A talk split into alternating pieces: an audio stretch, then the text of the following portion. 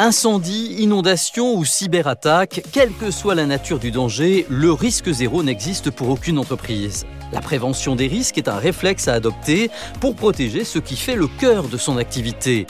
Mais des mesures de protection sont aussi nécessaires pour atténuer les conséquences du sinistre quand il survient. Avec nous, Yann Lyon, responsable prévention des risques chez Chubb en France. Bienvenue dans ce podcast où nous aborderons la distinction entre prévention et protection.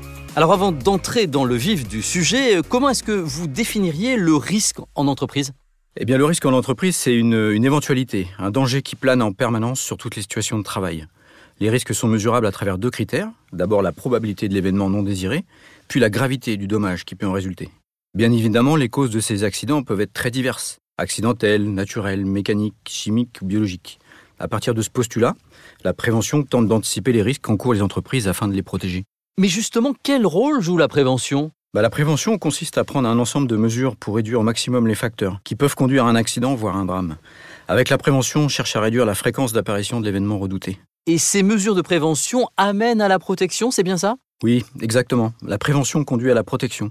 Et pour se protéger, les entreprises doivent mettre en place un ensemble de dispositions pour limiter les conséquences d'un accident et de minimiser les risques.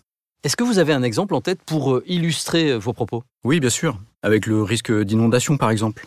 On va estimer la fréquence d'une crue dans une zone à risque. Si cette crue se réalise en moyenne une dizaine de fois en un siècle, la probabilité qu'elle survienne sera de l'ordre de 10%. On parle alors de crue décennale. Eh bien, les entreprises qui ont cette information peuvent alors se doter de moyens de protection qui correspondent au risque. Pour les crues et les risques d'inondation, l'installation de portes étanches, de moyens de pompage ou encore de bouchons d'égout sont de bonnes solutions. Un autre exemple? Oui, on peut parler des incendies, très fréquents en entreprise. En matière de prévention, il est intéressant d'appliquer des procédures strictes et de procéder à une surveillance soutenue, notamment dans les situations où le risque de départ de feu est plus élevé qu'habituellement, lors de travaux de soudure par exemple. En matière de protection, de nombreux outils existent. Il y a par exemple les extincteurs manuels ou encore automatiques à eau qu'on appelle sprinkler.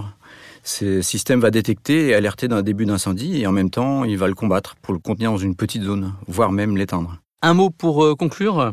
Eh bien, je pense que ce que l'on doit retenir aujourd'hui, c'est que lorsqu'on cherche à réduire la fréquence des événements, on parle de prévention. Et lorsqu'on cherche à limiter la gravité de l'événement, on parle plutôt de protection. Yann Lyon, responsable prévention des risques chez Chubb en France. Vous pouvez retrouver ce podcast sur les différentes plateformes et sur le site internet de Chubb, chubb.com. Nos experts Chubb sont à votre disposition pour tout complément d'information.